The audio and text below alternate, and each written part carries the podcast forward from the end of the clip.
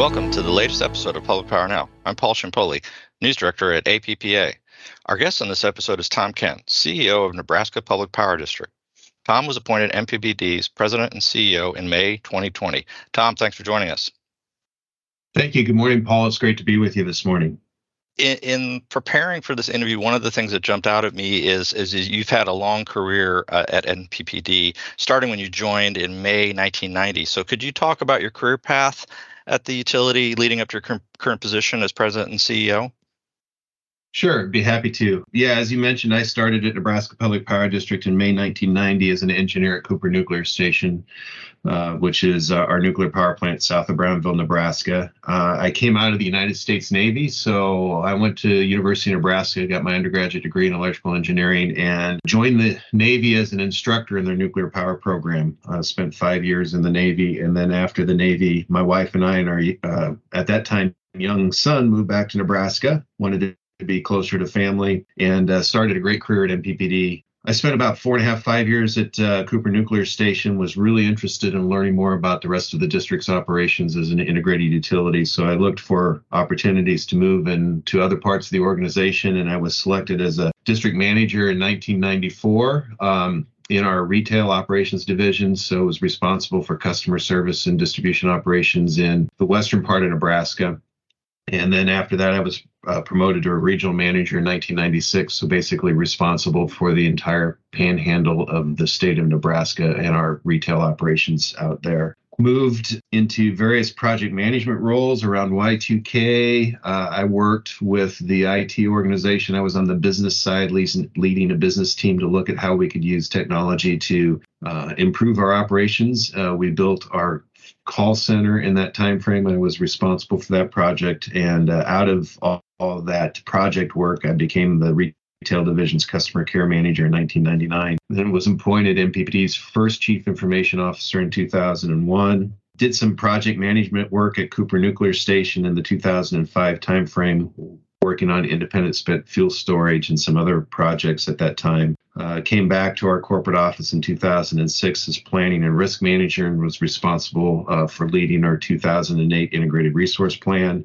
Became transmission distribution manager in the 2008 uh, time frame, responsible for all of our uh, transmission distribution field operations across the state. Was appointed chief operating officer in 2011 and then was appointed CEO in in uh, 2020. So it's been a great career. I've moved around the state a lot, lived in a lot of different locations, got to do a lot of different things in our business, and probably the biggest thing I learned in my career is is just the quality of people we have in our organization all over the state, and it's really the team across the state that makes makes uh, us successful, and that's one of the big hallmarks of public power. Whether you're here in Nebraska with NPPD or in any other public power organization, is is the wonderful people that work uh, to deliver low cost uh, energy, reliable energy to our customers. Just wanted to to to hone in on on one of the big big issues for utilities across the U.S. right now is, is you know, and that's specifically supply chain challenges.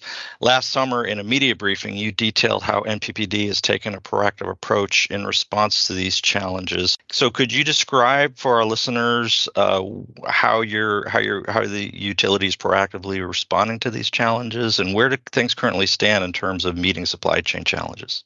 Yeah, and supply chain is a big challenge for us as well as everyone else in the industry. It's certainly been a big topic at the various uh, APPA meetings I've been to over the last couple of years. We actually started looking at this really closely in the pandemic in the 2020 timeframe. We were kind of looking ahead and thinking about our refueling outages coming up at our nuclear power plant and some of the major outages at our other power plants and some of the transmission and distribution work we had on our plan and so to get ahead of it, we formed a, a Tiger team of staff to really start working with uh, our vendors um, and make sure that we were ahead of the game working with them to make sure we had the supplies when we needed them um, to conduct our work, mainly our, our planned work around our transmission system and our, our refueling outages. But that time to get ahead of the game and start working and making sure that we had close relationships with our vendors has really um, paid off and helped us in some ways. Uh, this past year, you know, we live in the Midwest, so you get severe, severe, severe storms in the dead of winter and severe storms in the spring and, and summer. And we had several over a span of about 12 weeks several storms that were significantly impacting our system. And we were able to get our way through that um, by being proactive and staying ahead of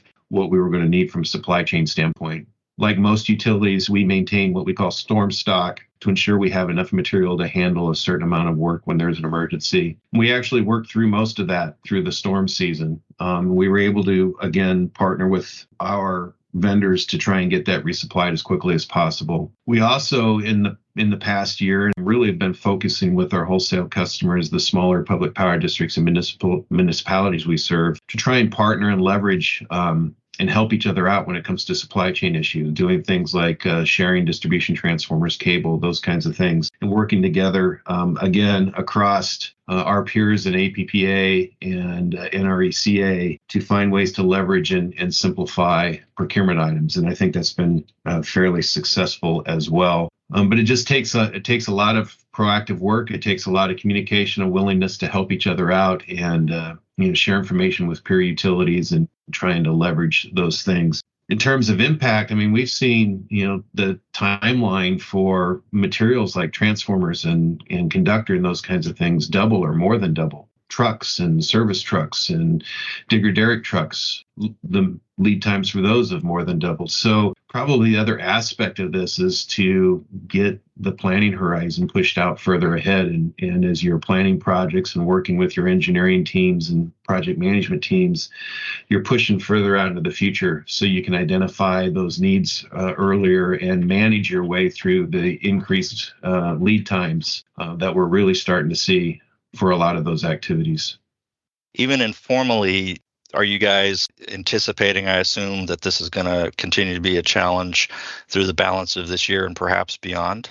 Yes, I would say we we believe it will be, and and we're we're approaching business from that standpoint. We just asked our board um, this past month to pre-authorize us to procure some materials earlier than we normally would for a couple of uh, transmission projects that we're doing. We're, we're building some new 115,000 volt transmission line in a couple parts of our service territory, primarily because the lead times we're looking at are significantly longer than traditional. So I expect over the next year to two years, we're going to be dealing with the supply chain issue. I think there'll be an end. I'm not sure if it's one year, two years, three years, whatever, but I think we'll see things move back to more of a normal um, cadence when it comes to supply chain issues. But in the meantime, there's a lot of value and benefit to continuing to do what we've been doing, working closely with our customers, working with our peers in the industry to try and leverage as best we can opportunities to manage the challenges and I apologize if, if you already touched on this. I don't think you did. So as as we transitioned and the utility transitioned from um, 2021 to 2022, did, do you have a sense as to whether there were lessons learned kind of early on in this process, but whether it's the utility or the broader industry that, that could be applicable to to this year?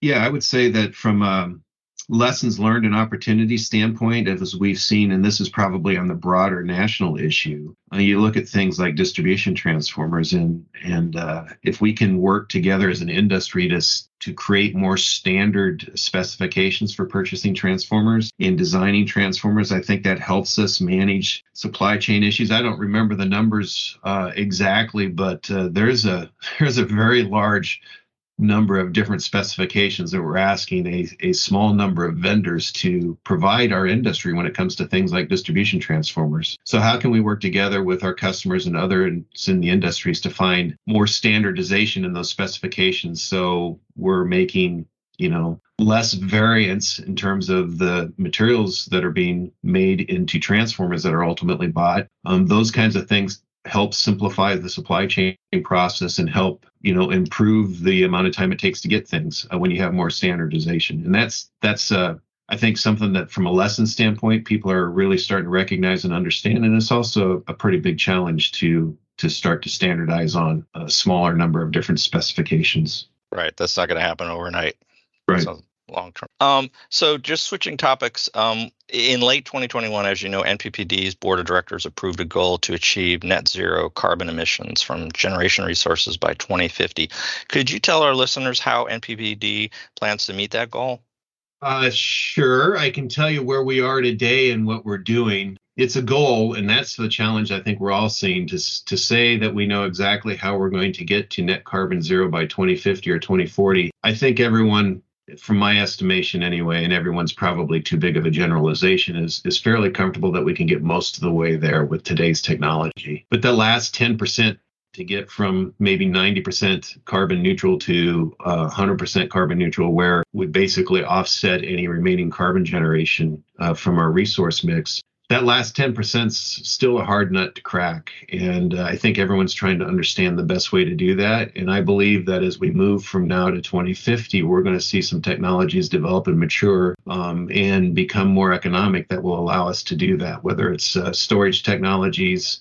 Uh, with batteries or some other type of storage, uh, the advanced nuclear technologies that we're starting to see uh, more discussion on with small modular reactors or things like carbon capture and sequestration those things are technologies that are yet to be proven economically, but are all technologies that we, um, I think, as an industry, are watching closely and counting on being there. Right now, NPPD, when we look at how we serve our customers with our resource mix, we're about 62% carbon free for the energy we use to serve our customers, and a big majority of that comes from our nuclear power plant. We also have a decent amount of renewable resources and hydro resources, which I put in that renewable mix. So quite a bit of that comes from preference power purchases from Western Area Power Administration. We're right now working on our integrated resource plan, which we update every five years. So we're in the process of evaluating different options that we can use to move forward to meet those carbon goals certainly as we look at that future uh, as a nuclear operating utility, one of 21 in the country,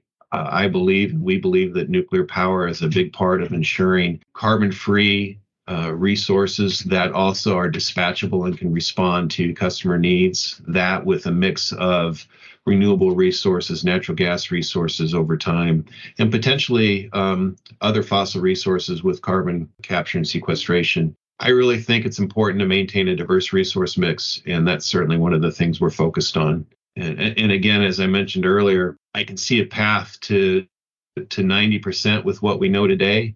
Um, that you know, give or take, that last 10% or so, we're all still trying to figure out as an industry. And you you noted uh, NPPD's existing nuclear power plant. There's been some states that have been um, taking another look at, at keeping some nuclear power plants online. Uh, California comes to mind. I think there's also an effort in Michigan. So, do, do you have a sense from from where you're sitting at as as the uh, as the CEO and president of NPPD as to whether you know that it, it seems like there's a growing recognition that nuclear's got to be part of this effort. Yeah, I, I completely agree. And that's one of our for NPPD, one of our strategic advantages. As I mentioned, we are a nuclear operating utility. We have the, the staff and the training and, and have uh, demonstrated the ability to operate a nuclear power plant at a high level of ex- excellence and safety. And so we maintain that that license uh, from the Nuclear Regulatory Commission and that trust from the public and industry. And that's something that if you're in this business, you have to do well and you have to do well every day. And that's certainly what we are committed to, as well as the other 20 nuclear operating utilities across the nation. But that puts us in a good position to understand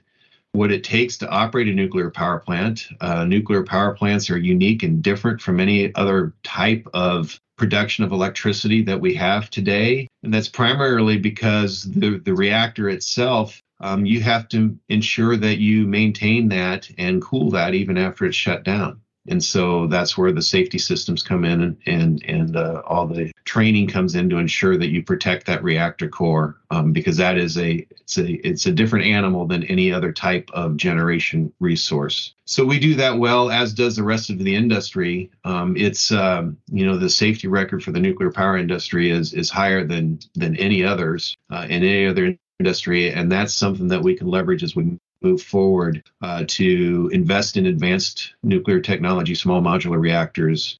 And as I mentioned, that's something we're watching really close. And I believe that's an important part of our resource mix as we move into the future. But it's probably a few years off yet. I, I think as we look around the country and see what some of the early adopters are doing there, they're talking 29, uh, 2029, 2030 for the the first generation of those small modular reactors and advanced reactors to be in power production. And we watch that really closely. And as we look at our resource plan, we're looking into the first half of the next decade potentially for making a decision on uh, a small modular reactor. deployment. Uh, our state legislature last year passed a bill that provided funding for studying uh, preliminary sites for small modular reactor deployment. We uh, received that funding from the state just a few weeks ago, and so we are starting a process to do preliminary siting, which is an important next step to look at where potential locations would make the most sense for that next nuclear reactor uh, small modular reactor design. And then the other thing that we're working very closely on is we're seeing in our integrated resource plan that uh, it's likely that extending the license of Cooper Nuclear Station another 20 years from 2034 to 2054 makes a lot of sense, both economically as as well as ensuring carbon-free generation uh, for our customers well into the future. So we'll be working on that and talking to our board and bringing a recommendation in the next year or so on a potential license extension for Cooper. So we can move Cooper another 20 years into the future in terms of its useful life, as well as uh, bridge to that next generation of nuclear technology over the next 10 or 15 years. Just turning to the topic of electric vehicles, I know in researching uh, in preparation for this interview, I, I, I one of the things that caught my eye is the fact that NPPD is active on this front. So could you talk about you know what you guys are doing in terms of customer EV incentives and, and charger infrastructure expansion?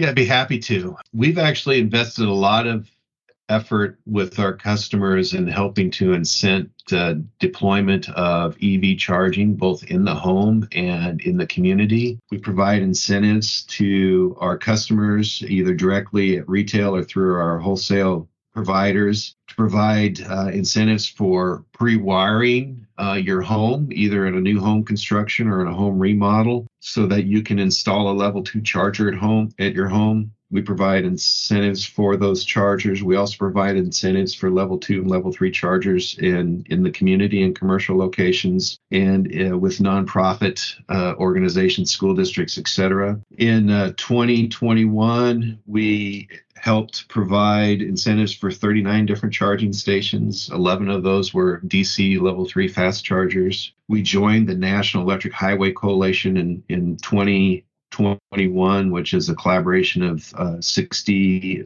electric utilities across the nation to agree to standards in terms of uh, ensuring that there's fast chargers distributed across major transportation corridors, again, to help uh, provide incentives and take away people's concerns uh, about range anxiety, those kinds of things. Um, and it's been a good partnership. It's been a good partnership with our customers. It's been a good partnership um, with others in the industry and it's something that I think will continue to grow as I look at our industry and I think about um, the goals we have as a nation to decarbonize over time. Decarbonizing the transportation sector is a significant part of that, and that's a real um, component that the electric industry can use uh, to help accomplish that, as well as create opportunities for future growth in our industry so we, have we've, we've touched upon small modular reactors, um, which was my final question. You know, you guys earlier this month said you were looking or starting the process of studying sites that could have the potential to host uh, small modular reactors in the state.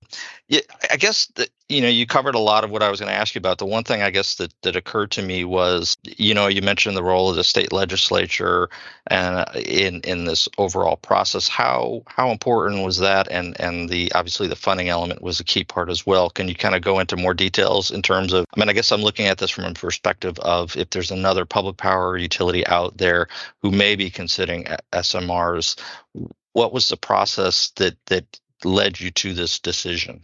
So, probably a couple things. Let's start about the process that led us to the decision. Mm-hmm. Again, as a nuclear operating utility, with the experience, and we've been in the nuclear operations business for 60 plus years, both at Cooper Nuclear Station and previous to that at our Sheldon power plant south of Lincoln. Our one of our predecessor organizations participated in the development of uh, pilot test reactor to look at different types of technology for commercial power generation back in the early 60s. It was the Hallam Nuclear Power Facility. So we've been in this business and have had a lot of experience doing this successfully. So I think that's the the starting point is understanding that this is one of your strengths and one of our strengths and something that we want to leverage into the future, especially as you think about ways to create dispatchable economic carbon-free generation. Nuclear needs to be part of that answer. So that's one piece of it. Is it's it's a it's a fits us. It fits our strengths and it fits our experiences. In terms of the Nebraska legislature, they've been very supportive. We have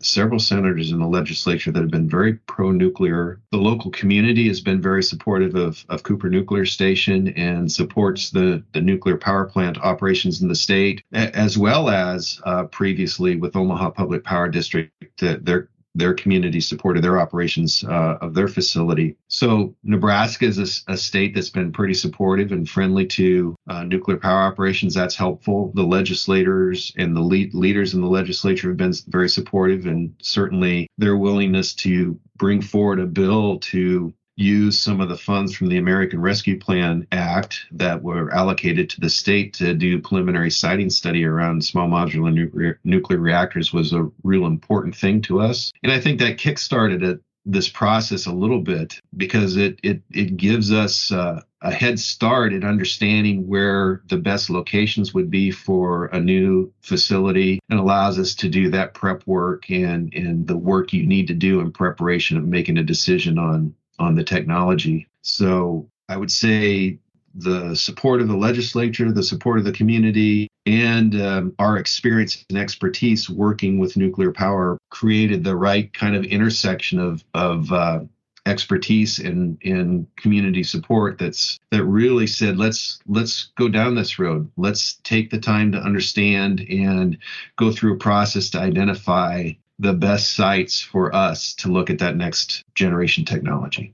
So, if you're a utility in a community where there, there may not be an existing nuclear power plant, or there may be questions about, for example, the safety of nuclear power, how heavy of a lift would it be for a utility, do you think, to kind of make the case to the public at large that, for a number of reasons, including the environment and being carbon free and the need to kind of balance out, you know, renewables, for example, how, heavy of a list do you, do you think that would be? It's going to depend somewhat on the community, um, but certainly if you're in an area or a utility that has no experience with nuclear power and you're looking at a community that has no experience with nuclear power, the, the lift is going to be heavier because there's there's that public perception that may or may not exist. Again, depending on on the community uh, about what nuclear power is or isn't. And that's created by all sorts of fact and fiction things that people absorb from the environment around them, whether it's social media or watching movies or, or whatever it might be. And so you have to go through an education process to discuss what the facts are around nuclear power and to answer the questions of the community and develop that trust and understanding of that whether that makes the right sense for that community or not what i find interesting over the last couple of years it seems like that in even parts of the country that you would say might be more uh, inherently opposed to this kind of technology, they're really starting to think about and understand the benefits of this technology, the fact that this technology is very safe, and how it helps solve other more pressing issues, carbon emissions, for example. I mean, the state of California uh, has really gotten a lot more positive, I guess, about about nuclear power technology and maintaining their existing reactor to help them bridge and, and address reliability and resiliency of their power supply while uh, maintaining that carbon free resource. So, as you start to think about all the challenges we see and have honest discussions about what nuclear power is and what nuclear power can do and how safe nuclear power is, um, I think that's a, a, lift that can be accomplished in most communities. But it, it takes the work, it takes the outreach, it takes um, the time to have an honest dialogue about the strengths and the challenges. thanks so much for again for taking the time out of your day to speak with us. Been very illuminating conversation, and we'd love to have you back. Um, perhaps sometime next year, uh, we can revisit some of these topics and, and other uh, topics that you'd like to discuss. That sounds terrific, Paul. I really appreciate your time today, and wish everyone a great week. Take care. Thanks, Tom. Thanks for listening to this episode of Public Power Now, which is produced by Julio Guerrero, graphic and digital designer, APPA. I'm Paul Ciampoli, and we'll be back next week with more from the world of public power.